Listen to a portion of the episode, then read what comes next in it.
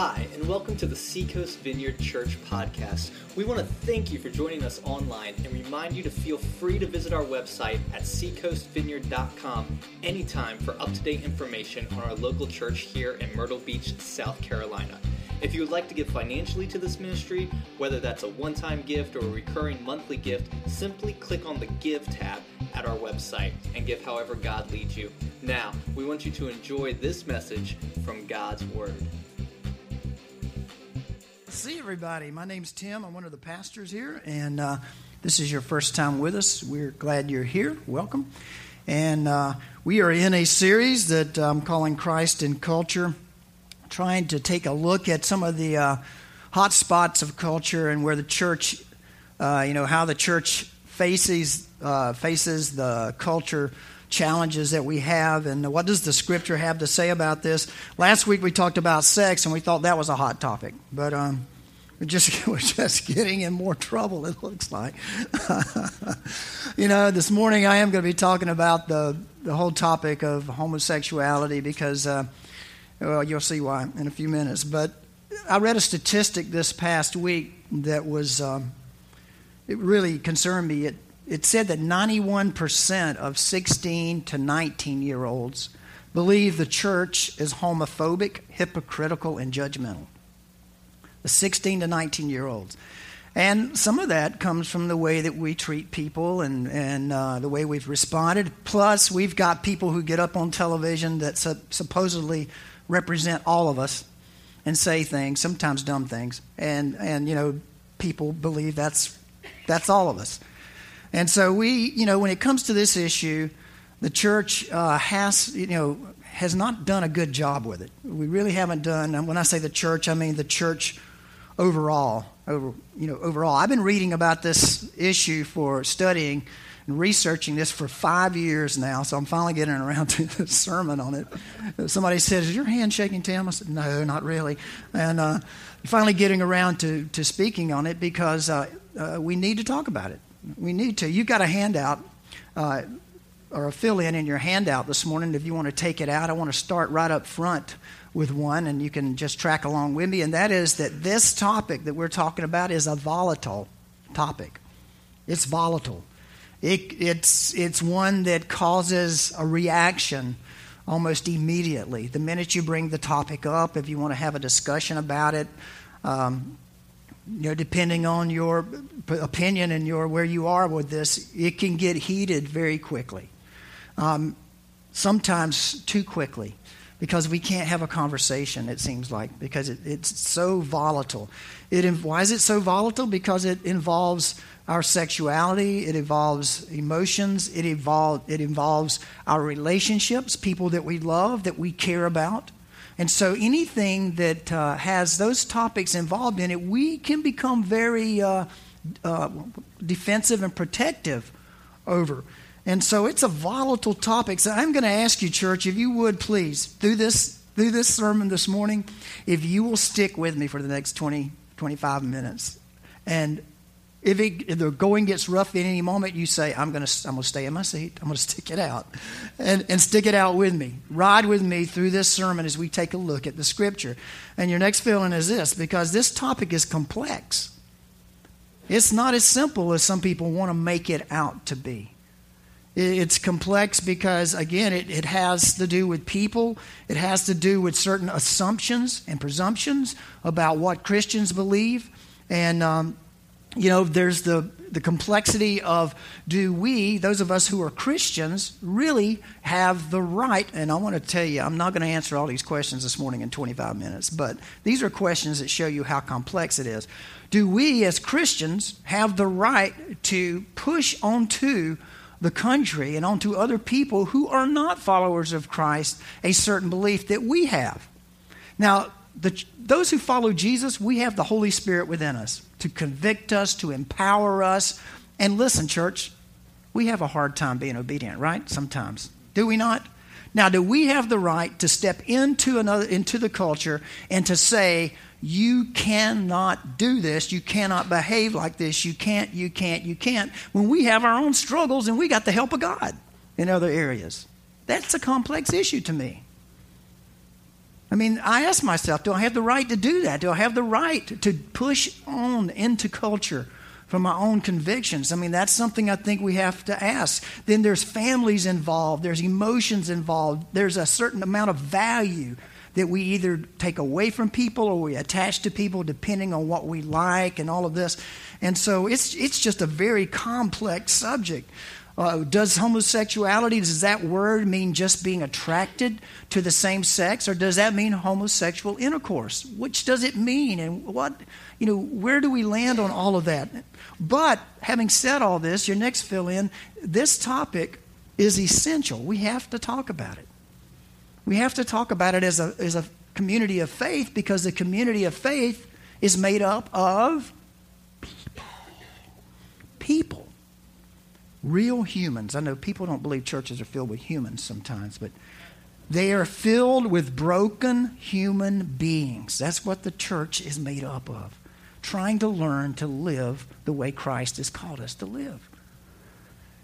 It's essential we have a talk because this, this involves families, this involves friends, uh, it involves so much. Uh, and we're a redeeming community. That's what we want to be known for. I'm not happy that 16 to 19 year olds look at ride by this 27th Avenue and see a sign that says Seacoast Vineyard Church and go, ah, a bunch of hypocrite hypocrite homophobes.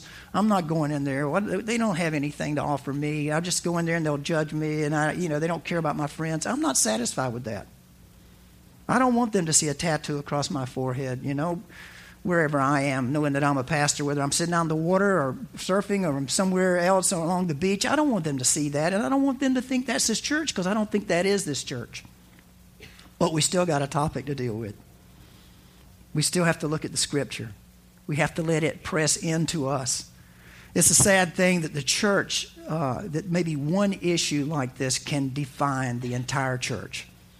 Suddenly, people don't, they, they forget that Christian faith and the churches have been the founders of the, most of the hospitals, most of the relief efforts, the universities. I mean, it was, you know, it was the Christians back over the last 1500 years, 1700 years anyway, uh, after about 300, you know, AD, right on along, that the Christians came along and started establishing hospitals and establishing uh, universities and, and offering help to the poor and to the disenfranchised. We were known for that. The Christians were known for that for over a thousand, fifteen hundred years. And now one issue comes along and it redefines everything. People don't see all the good that we've done or are doing, even now. And I think that's it's a shame. And yeah, part of it is because certain gay activists will get up and distort the message of the church and misunderstand it and mis, uh, you know, represent it. But we've got some spokesmen, you know, in our Christendom that get up and do the same thing and misrepresent some of us. And so um, we've got to talk about it. And your next fill in is this, and this is this topic is confusing. Some of you don't know how to think about this. You're like, I read my Bible, but then I have friends, and I live in this culture, and I have people I care about and I love, and I'm just confused, Tim. I don't, I, I don't understand this. I mean, it's confusing. Is it biologically caused or is it nurture? Is it nature? Is it nurture? And in all honesty, we're at the place now where a lot of gay people don't care about the reason why. They just go, hey, I have the right to love who I want to love. And I don't care what causes it. It doesn't matter to me. I know how strong I feel. And so, you know, who is the church to step in? And I want to tell you this I have a, I have a history of having known many, many wonderfully gay people, still do, and I've worked with, I got friends who died of AIDS. Uh, you know, I've led groups with men uh, and gone to meetings and trying to explore how to deal with this issue over the last 20, 25 years. So I speak from a heart of love, compassion, and pastoring for all people. And, uh, and so this topic is it's important to me because it involves people. And anytime something involves people, it should be important to the church. And the way we approach it, we should approach it with much humility. And I'm not going to be able to answer every question today. I thought about doing a Q&A. but I don't have time for that with a third service coming in. But uh, I thought it would be really interesting to hear, you know, hear get some feedback. I'd love to do that sometime. But today we're going to pray and we're going to jump into this and take a look at this issue. And you guys can, you guys can pray for me since I'm the one up here talking this morning. Father, thank you for your grace and your mercy. That's what we were just singing about. Let grace abound, let freedom abound here, Lord. And uh, you have called us to freedom. And I ask for your help today, Lord, with this subject. Um, this is not just a topic, this is people's lives. And so I ask for you to help me. Holy Spirit, you are the guide, the comforter, the teacher of all things. When you touch our heart, you can change us in a moment. You can console us, comfort us, correct us. But you're always there to help us. And so we invite you to come today. Come be among us, Lord. And I ask for you to breathe life on your word, Jesus, that we would see your heart and that you would come and do your good work in us today. In Jesus' name, amen. Last week I uh, we looked at Genesis 2 because we talked about sex last week, and the microphone melted on me last week in the sermon. And uh, somebody said in the first service, it just got too hot. It was too hot of a sermon, Tim. And both microphones went out during the sermon in the first service. And uh, but we went back to Genesis 2 because I think what we have to do to set this up is look at God's original design, and that's your next fill in God's design. What is it that God had in mind when He started this whole thing of relationships? And like I said, hang with me, hang with me in this. Over in Genesis 2 and 18, I'm not going to read through all of this because I've got so much to cover this morning, but uh, the Lord God says it's not good for man to be alone. I will make a helper, that is, someone to come alongside, someone of equal value that will complement the man. And as I said jokingly last week, this is the first time we see the splitting of the atom right here.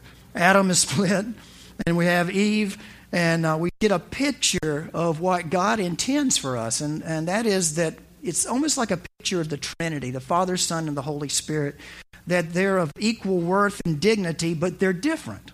The man and the woman are different. God the Father is not God the Son, and God the Son is not God the Spirit, but yet they're all God. Now, I know that's a mystery. The Bible even says it's a mystery. But when he created man and woman, it was a picture of that beautiful complementarianism that he brings them alongside one another to, to be co partners with each other. But they were different. I mean, Adam could have left the man all together, one unit, but he didn't. He split him. He split him and he says, the two will become one. He used to have one, but it wasn't good for one to be alone, so he took the one, split it, and made two, and said they're going to come together as one and be a picture of the Trinity and also eventually of Christ in the church, of that fidelity, that faithfulness. So we see this early on in Ephesians 5 31 through 32. Paul brings this metaphor home even more so when he says, For this reason, a man will leave his father and mother and be united to his wife, and the two will become one flesh. This is a profound mystery, but I am talking about Christ and the church. It's a metaphor. And one, yeah, one, people preach that oneness different ways. You become one, and it does involve how you work together and, you know, Karen and I have been married for, gosh, July will be 43 years we've been married. You know, like, woo, rock on. And, uh, you know, through the years, it's funny because we can almost, I know exactly what she's about to say, you know, and it's not always what I'm going to say, I got to tell you. But, uh, yeah, because we're two, but we complement each other, but you get to know one another so well. And there's that complementarity, and that's that picture, again, of, of God and Jesus and the church together. And it's a profound mystery, Paul says. It's hard to understand, but even in the sexual act, this is a PG sermon, by the way, if you got kids. Uh, even, uh, even in the sexual act, that oneness of the two different coming together to form one is a picture of the unity of Christ in the church. Uh, you'll never think of sex the same again, will you? If you say, Lord, we're about to celebrate your oneness with your church you know, when you crawl into bed at night. You know, but that is the metaphor that God is using to show that unity and that oneness and that the difference, there's, there's two different now, and they fit together. And so marriage is supposed to be exclusive, loving, it's a sacrificial, self giving union, and it's a metaphor for Christ and the church. And when sex and sexuality is healthy, it points to Christ and the church and it points to the Trinity. And so this God's very serious about sex. I mean, he gave it to us, the steward. It's a great gift, it's a metaphor, it's powerful. And uh, C.S. Lewis, uh, I quote him a lot here, the writer, you know, uh, if you don't know who he is, you should read some of his books. You've probably seen his movies. Well, he's been dead a while, I think, but uh, you know, The Lion, the Witch, and the Wardrobe, Chronicles of Narnia, all of that. But C.S. Lewis says, There is no getting away from it. The Christian rule is either marriage with complete faithfulness to your partner or else total abstinence. And that is what the scripture lays out for us. And, um, you know, being faithful in marriage is what the church was known for very early on. In the first 200, 300 years of the church's life, the Christian believers that lived in that ancient time were especially strange to the surrounding cultures because they remained married to one another for life. The Romans, you know, and the Greeks, they had a little bit of a different lifestyle. Uh, but the Christians coming out of Christ's resurrection stayed committed. They were known for being a couple of things. They were known for taking care of the poor. Three things that they were known for. Rodney Stark, a Christian uh, historian, says taking care of the poor, of being faithful to one another in marriage, and no abortions. That was three distinctives they had in the early church because all of them had to do with life. And so the Christian church, the early church, was known for that. And it's, you know, it's only been in the last few years that people are redefining what we are. And, uh, and there's no doubt that, you know, our perspective of what healthy sex is has been obscured. And we mentioned that last week, and it's been kind of hijacked. But God has His view, He has His design. And in His design, He wants us to reflect His glory, that He gives glory to Him. It reflects Him appropriately and rightly. And you know what? We don't do that well. We don't do that well. We need help. We don't need help just in the area of homosexuality. We need help in heterosexuality. We have a problem living it out appropriately in that area. We need help in our marriages. What does God wish for your sex lives, husbands and wives? Uh, I think it was Count von Zinzendorf, the founder of the Moravian movement, that, that used the term that we all come to Christ in a bent mode. Like we've been living like from birth, we were like this. We were bent. And we live through life, we get so used to living like this. When we come to Jesus, Jesus begins to work on us to straighten us up, to try to lean into His plan and His design. But that's not comfortable. I mean, if you've ever had a limb that's frozen up on you and you need to get it back loose again, it takes a lot of work and it's painful at times But when the Holy Spirit comes into our life and we begin to follow Christ, He goes to work. You know, we're bent, oh, like, that's not comfortable. But God is bending us, straightening us out in order to reflect what His initial plan was, so that we reflect Him well and represent Him well. There's only six or seven verses in the whole Bible that deal with homosexuality um, the Hebrews, this was something I was very interested in when I started this study, is to find out where the Hebrews were in this. Because Jesus was a good Hebrew. He was a rabbi, and he didn't talk about homosexuality. And so I'm like, well, why didn't you say anything about it? You know, why didn't you? And as you study in through the Old Testament and you look at the Hebrew way of life, the reason you don't hear anything about it is because it was basically non existent. At least in the Hebrew life, it was. Not in the Romans. I've read enough about Roman sexuality for the last three years. I don't want to know anymore. You know, like I didn't know they made graffiti back in 32 BC. You know, like this. Some of the words they had, and uh, but that was that was a different culture that surrounded the Hebrew culture, the culture that Jesus came from, the culture that the Old Testament comes out of and that He speaks from. Didn't have that. Didn't it was not prevalent, and so uh, that's why we don't see that. But we do know he was a good Jew. He was a good Jewish teacher and leader. And so the Hebrews has no history of that. And uh, Paul nor any of the writers in the Bible would have a clue what sexual orientation meant. They wouldn't, they wouldn't know what you're talking about. The only thing they would know is behavior, what a person did, these sexual acts, the way it was carried out. They would speak to that. But they wouldn't have known a thing about sexual orientation. So, with all of this, you know, in mind, we need to remember God's design. So let's just look at some of the scriptures that are kind of the hot button uh, scriptures here. Leviticus 18:22 says, "Do not have sexual relations with a man as one does a woman. This is detestable."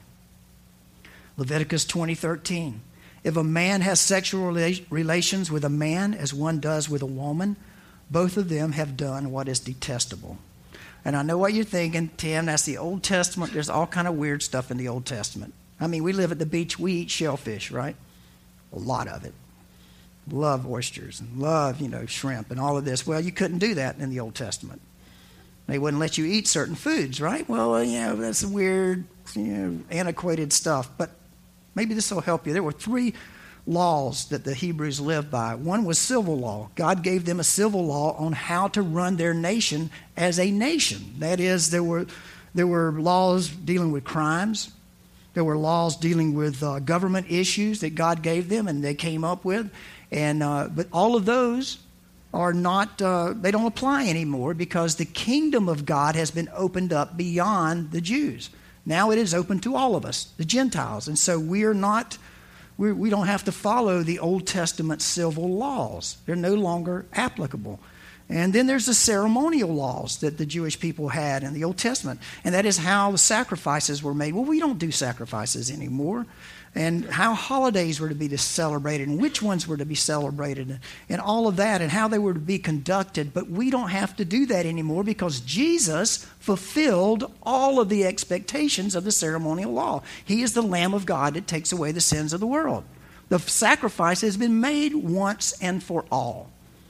So the ceremonial laws are no longer we don't have to you know we don't have to abide by those but there's a third law the moral law that we read. The moral law is what reflects God's holiness, that reflects who He is and His plan for humanity. And that doesn't change because He doesn't change. It's who He is, His holiness, His righteousness, His purity. And those moral aspects of the law don't change. They're carried right on in to the New Testament. And Jesus, if anything, raised the bar a little higher, didn't he? I mean, it was don't get divorced except for porneia, except for sexual sins. And then he goes, don't even look at a woman with lust. What? You know, Jesus didn't lower the bar, He's, he raised it, it sounds like.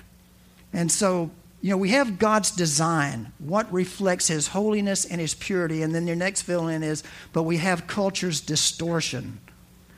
Culture's distortion.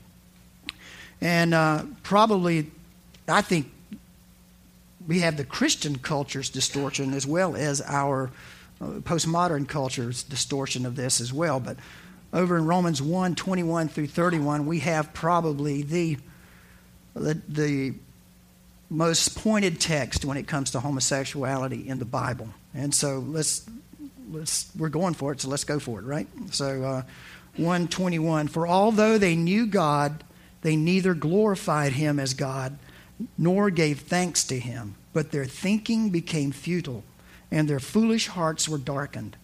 Although they claimed to be wise, they became fools and exchanged the glory of the immortal God for images made to look like a mortal human being and birds and animals and reptiles. Therefore, God gave them over in the sinful desires of their hearts to sexual impurity for the degrading of their bodies with one another.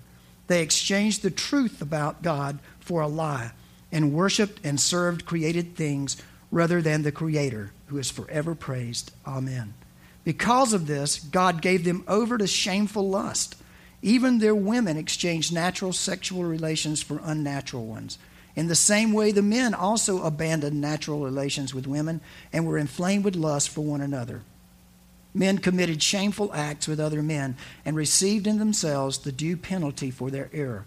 Furthermore, Just as they did not think it worthwhile to retain the knowledge of God, so God gave them over to a depraved mind, so that they do what ought not to be done. They have become filled with every kind of wickedness, evil, greed, and depravity. They are full of envy, murder, strife, deceit, and malice. They are gossips, slanderers, God haters, insolent, arrogant, and boastful, and they invent ways of doing evil. They disobey their parents. They have no understanding, no fidelity, no love, no mercy. Wow. Man, Paul's kind of getting a little pointed with the Roman Christians, isn't he? Did anybody notice anything in this passage? Particular? Homosexuality is not the only thing in this list. Did you notice that? Filled with wickedness, evil, greed, depravity, envy, envy, murder, strife, deceit, malice, gossips in the church? No. Get out of here. It would never happen in a church. No. Slanderers in a church? No. Get. God haters, insolent, arrogant, boastful, invent ways to be evil, disobedient to parents? Right in there. It's, it's, did, did you read this? It's in there. It's in there. No understanding, no fidelity, no love, no mercy. I mean, we really have to approach this issue with much humility because I'm sure you can find yourself in that list somewhere. If not, just take arrogant and uh, use that one. I mean, it, it requires humility for us as a church to approach a subject like this. Our own biased Christian culture can distort this perspective, and that is that there's one sin worse than another sin. Well, that one, you know, God's really going to get you for. But this one, mine's only a two on the 10 scale. Let me ask you this. If you could go down to the airport to catch a flight to California and you are one minute late and the plane leaves, do you call up and go, Man, I almost made it. Is that what you call up and say one minute? Whether you're 15 minutes late or one minute, you still missed the plane. So wherever you are on this list, you missed the plane. You missed the plane. We've all got work to do when it comes to living life the way God has called us to it. And it's very important for us when we deal with these issues to keep a humble stance. Um, gay marriage is not the biggest thing and the most awful thing in the world for the church to get all upset about. I read these statistics this week and I was a, I couldn't believe it. 41% of all marriages fail. Now the Christian church is doing a lot better because only 40% of them fail. 1% we're rocking, you know, we're really doing a lot of good work here, you know, in the church. 41% of marriages fail, 60% of second marriages fail, 73% of third marriages fail. Okay, there's about 60 million marriages, current marriages in America. If you take 40%, we'll assume they're all good church going people. So we'll use the 40%. 40% of that 60 million gives us 24 million couples who are going to divorce. 24 million couples. There's what, 130,000 plus gay marriages in America? And we've got 24 million divorces happening in America. That's, let's see, that means gay marriages occur about a half a percent as frequently as Christians get divorced. That's a 185 to 1 ratio. So we got a lot of work to do in a lot of areas. And so we approach this with some great humility. And, you know, if you're wondering, I just I want to say this too, and I have been asked, you know, I believe God's design and the best is a man and a woman in marriage. But we are bent and we are hurt and broken when we come into this world. And God is all about redeeming. I've been asked to, you know, do, do I do gay weddings? And I have said with great compassion to people, no, I don't. And I can't see me ever doing that. I can't. And uh, because of God's design and what I see Him, what He wants, His great desire for humanity, I, I can't do that with with any sense of, you know, I just can't do it scripturally. It doesn't mean I don't love the people and care for them at all, but I, I can't do it because it's not God's best. I feel like His design. Romans 1.24, let's just look at this before we bring this to a close. Romans 1.24, take this scripture apart. Therefore, God gave them over. Listen to this God gave them over in the sinful desires of their hearts to sexual impurity for the degrading of their bodies with one another. Romans 1:26 because of this God gave them over to shameful lust even their women exchanged natural relations for unnatural ones. Romans 1:28 Furthermore, just as they did not think it worthwhile to retain the knowledge of God, so God gave them over to a depraved mind so that they do what ought not to be done. Have you ever wanted something so badly that you just pressed and pressed and pressed until you got it? I mean, you were asking God for it and it seemed like God was not going to give it to you, but you were like, I want it, I want it, I want it, I want it. And so finally you got it, and when you got it, you went, "Oh man, I wish I hadn't got this." You know, it's, I mean, it can be anything from, you know, you find somebody you you think you love and you want them, you know, you want them, you want them, you want them, and it's like God is blocking you, blocking you, blocking you. And the more you pray for it, the more frustrated you get. God, give me that person, give me that person. And you keep pressing in and pressing in, and finally you get them. And then when you get into that situation, you go, oh man, what in the world? Why did I, what happened to me? See, this scripture is pointing to the fact that it's not that God is going to judge people later on for their sins. It is that when God steps back in our decisions that we make, that is his judgment. It's not God's, it's, it's not God's grace to step back and let us have what we want. That is God's judgment now. It's like, okay, if you want this, go for it. If you don't want to listen to me, I want this job, I want this job, I want this job. God says, Nah, you don't want this job either. I know some things you don't know. No, I want this job, I want this job. You get the job. Now you're never home. You don't get to see your kids, you don't get to see your family, you don't have time for anything. You drop out of church. It's business, business, business. And then one sometime way down the road, you wake up one day and you go, What has happened? Why did I do this? God stepping back if you want that and you don't want my design for you, here it is. Go for it.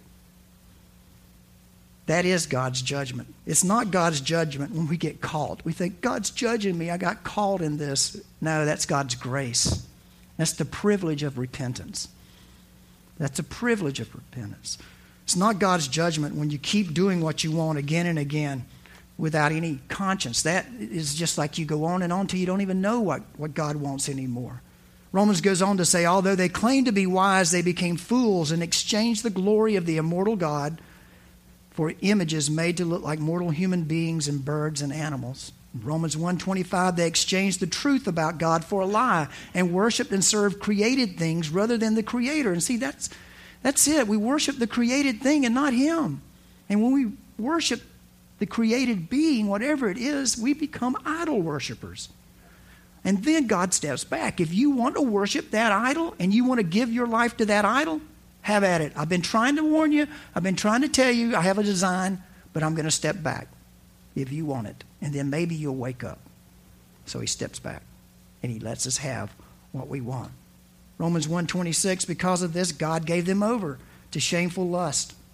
Even their women exchanged natural sexual relations for unnatural ones. Romans 1:27 in the same way, the men also abandoned natural relations with women and were inflamed with lust for one another. Men committed shameful acts with other men and received in themselves the due penalty for their error. error. When we move away from God, from God's design, His created order, we take creation all the way back to Genesis and we turn it upside down. God had a way for it to fit together and for it to look good and for it to be blessed. But when we take anything like that and we flip it up on its head, it no longer fits together right. It doesn't work right. It doesn't reflect His holiness and His, his uh, glory anymore. I mean, we worship nature, we fall down to nature, and we worship animals, and we, our life revolves around so much other than God. And instead of a faithful, exclusive relationship in a marriage between a man and a woman, we turn creation on its head sexually. And so, adultery, the word porneia, which just includes adultery and fornication and anything to do with sexual practice that would ruin a marriage or ruin someone's life, all of that becomes a part of the God that we have and an idol that we hold. Now, before you get really uh, saying, that's the way I feel, mm, you know, and uh, some people are, start gay bashing and, and all of this, which is, makes me sick on my stomach. But, um, we need to read on in the scripture in Romans 2 1 through 4. because Paul is setting a sting up here. he's pulling, he's getting ready to slap us around a little bit more. Romans 2 1 through 4. You, he's talking to you, me. Therefore, have no excuse. You who pass judgment on someone else. For whatever point you judge another, you are condemning yourself. Because you who pass judgment do the same things. Remember that list? Now we know that God's judgment against those who do such things is based on truth. So when you, a mere human, pass judgment on them and yet do the same things, do you think you will escape God's judgment? Or do you show contempt for the riches of his kindness, forbearance, and patience, not realizing that God's kindness is intended to lead to repentance? There's that humility. Romans 3:23 says, "For all have sinned and fall short of the glory of God." Isaiah 53 6, we all like sheep have gone astray. Each of us have turned to our own way. 1 John 1:10 If we claim we have not sinned, we make him out to be a liar and his word is not in us. So how should we respond? As a church, what should we do? This is your, your last fill-ins here this. We should respond with love. Like we would anyone, to anybody. We respond with love. People are people. You know, I don't walk up to you and go, "Hi, I'm Tim, a heterosexual." You know, I mean, I mean, when you, when you see people, you need to see people. You know, you see people who have families and you see people who have jobs and you see people who have do great art and they do music and they have a life and they have friends and and they're people, they're human beings. And we love people. Jesus came for people, to redeem people. And so, you know, we find out, we're like, man, what, what's your hobbies and what do you do? And, and I mean, we find out and we what is their humanity like? We're not, we're not solely defined by our sexuality. I don't know anybody that does that. You know, we don't walk up and go, "Well, tell me about your sexuality." Well, you, you know, we, we want to find out where you're from. What do you do? You know, what's your job like? You know, tell me some things about yourself. People are people, and we love people. Some of you may be thinking, "Gosh, Tim, I cannot love. I can't love people that are struggling with homosexual issues or those that aren't struggling, they just settled it. I can't love them. Yeah, you can. You've got some practice loving people that are hard to love. C.S. Lewis, one of my favorite quotes from him, he says, There is someone that I love even though I don't approve of what he does. There is someone I accept though some of his thoughts and actions revolt me. There is someone I forgive though he hurts the people I love the most. That person is me. That person is me. So you got some practice loving someone that sometimes lets you down and revolts you yourself. That's the place we start with love, loving people. We don't start with what we disagree with people on. We start with friendship, with love. And we start with your next one with grace. We extend grace.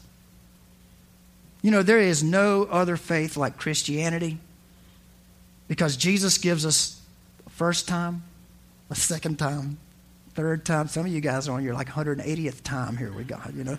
But Jesus is always like, come on, come on, come on.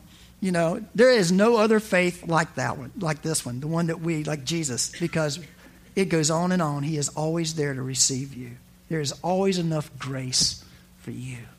And so we are the people of grace. Did you know this book is filled with failures? There are more failures in this book than successes. This is a book with the stories of the failure of people that God used. David, murder, adultery, but he used David. Moses, Abraham, Sarah, Isaac, Rebecca. I mean, Peter, the great apostle, you know, Paul, all of these guys, Gideon, Aaron, Samson, so many in this book. But yet God extended grace to them and they're in the book.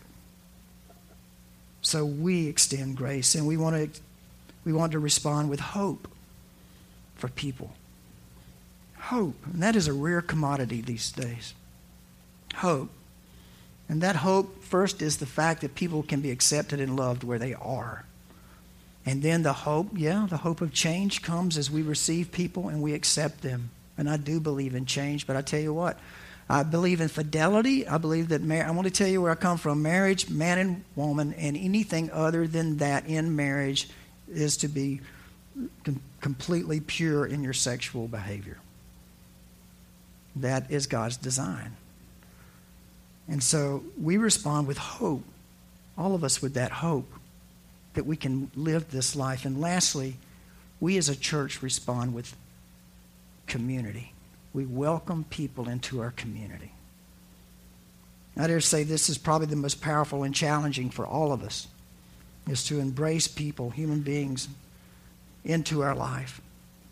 Friendship goes a long ways toward healing. Acceptance and love goes a long ways toward the healing of God. We'll read one last scripture to you, and this came out, and the band can come on up. Um, this just came out in my studies last week, actually, and I was doing some word studies, and I got to Romans 12.1, and some of you guys know this scripture. And um, says, Therefore I urge you, brothers and sisters, in view of God's mercy, to offer your bodies as a living sacrifice, holy and pleasing to God. This is your true and proper worship. Now, what I didn't notice and have never seen before is that where Paul says, I urge you, brothers and sisters, in view of God's mercy, to offer your bodies. That is plural, right? Bodies. As a living what? Sacrifice singular. Paul is saying the church offers its body for one sacri- with one sacrifice.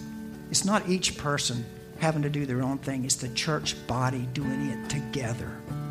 Paul says the church body takes their bodies and they say, Here's our sacrifice. You're not in it alone. And what we give to God, we give together. And when we journey, we journey together. And God gets the glory. Let's pray. We hope you enjoyed this week's podcast from Seacoast Vineyard Church in Myrtle Beach, South Carolina. We look forward to you joining us next time on iTunes or at our website, www.seacoastvineyard.com gmail.com.